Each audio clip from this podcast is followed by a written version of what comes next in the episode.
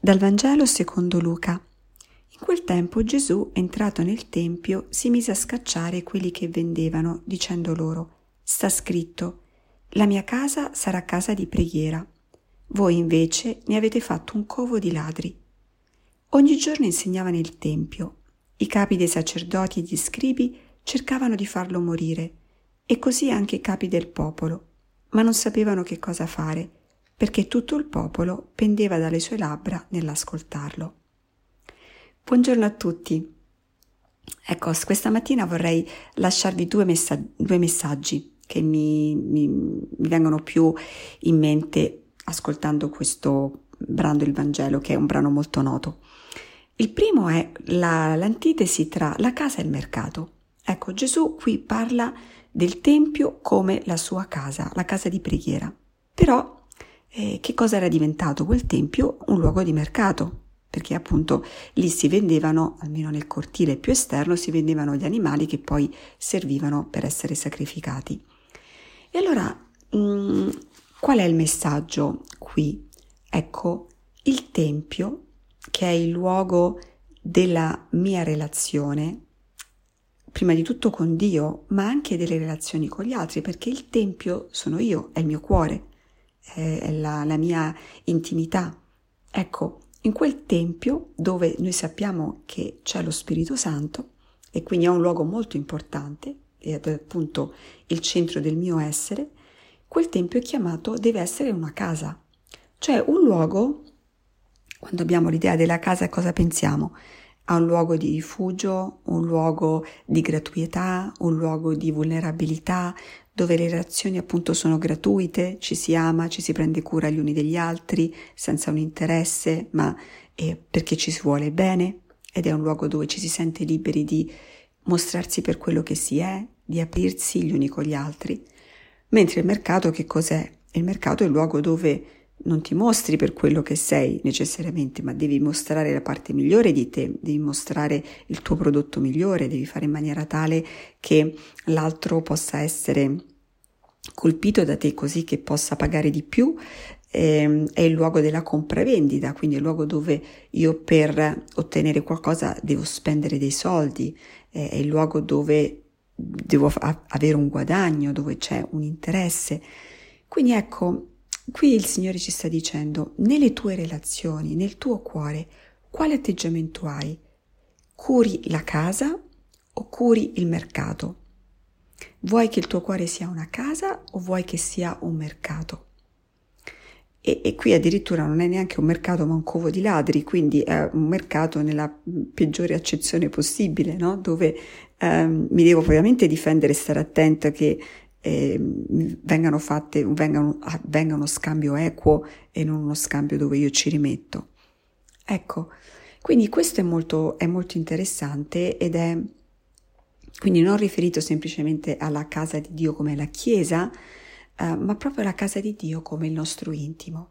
Quindi nella nostra relazione con Dio vado da Dio perché ho bisogno di qualcosa, cerco di farmi bello, cerco di ottenere un favore da Lui o perché sono in una relazione d'amore con lui. E così come vado verso gli altri? Qual è? Vado lì, vado sempre perché ho un interesse, un bisogno, che mm, metto davanti sempre i miei bisogni, sempre i miei interessi, sempre il mio vantaggio nel rapporto con l'altro, uso l'altro, e, mm, oppure vedo l'altro e guardo l'altro e vado all'altro perché, e, mm, perché sono contenta di essere in una relazione con l'altro. E poi l'altro, mm, quindi questo è un primo, un po' un primo interrogativo, no? Mercato o casa. E poi l'altro è il cercare di uccidere Gesù. Ecco, io non credo che nessuno di noi cerchi di uccidere Gesù nella sua vita, uh, altrimenti non staremo qui probabilmente ad ascoltare queste meditazioni, eh, però è molto provocatorio uh, questa frase, no? che i capi cercavano di ucciderlo e um, cercavano di farlo morire. Um, ecco, um, forse noi non cerchiamo di far morire Cristo nella nostra vita, ma può essere che alcune volte cerchiamo di metterlo a tacere, eh, perché alcune parole di Cristo possono essere uh, più dure da ascoltare.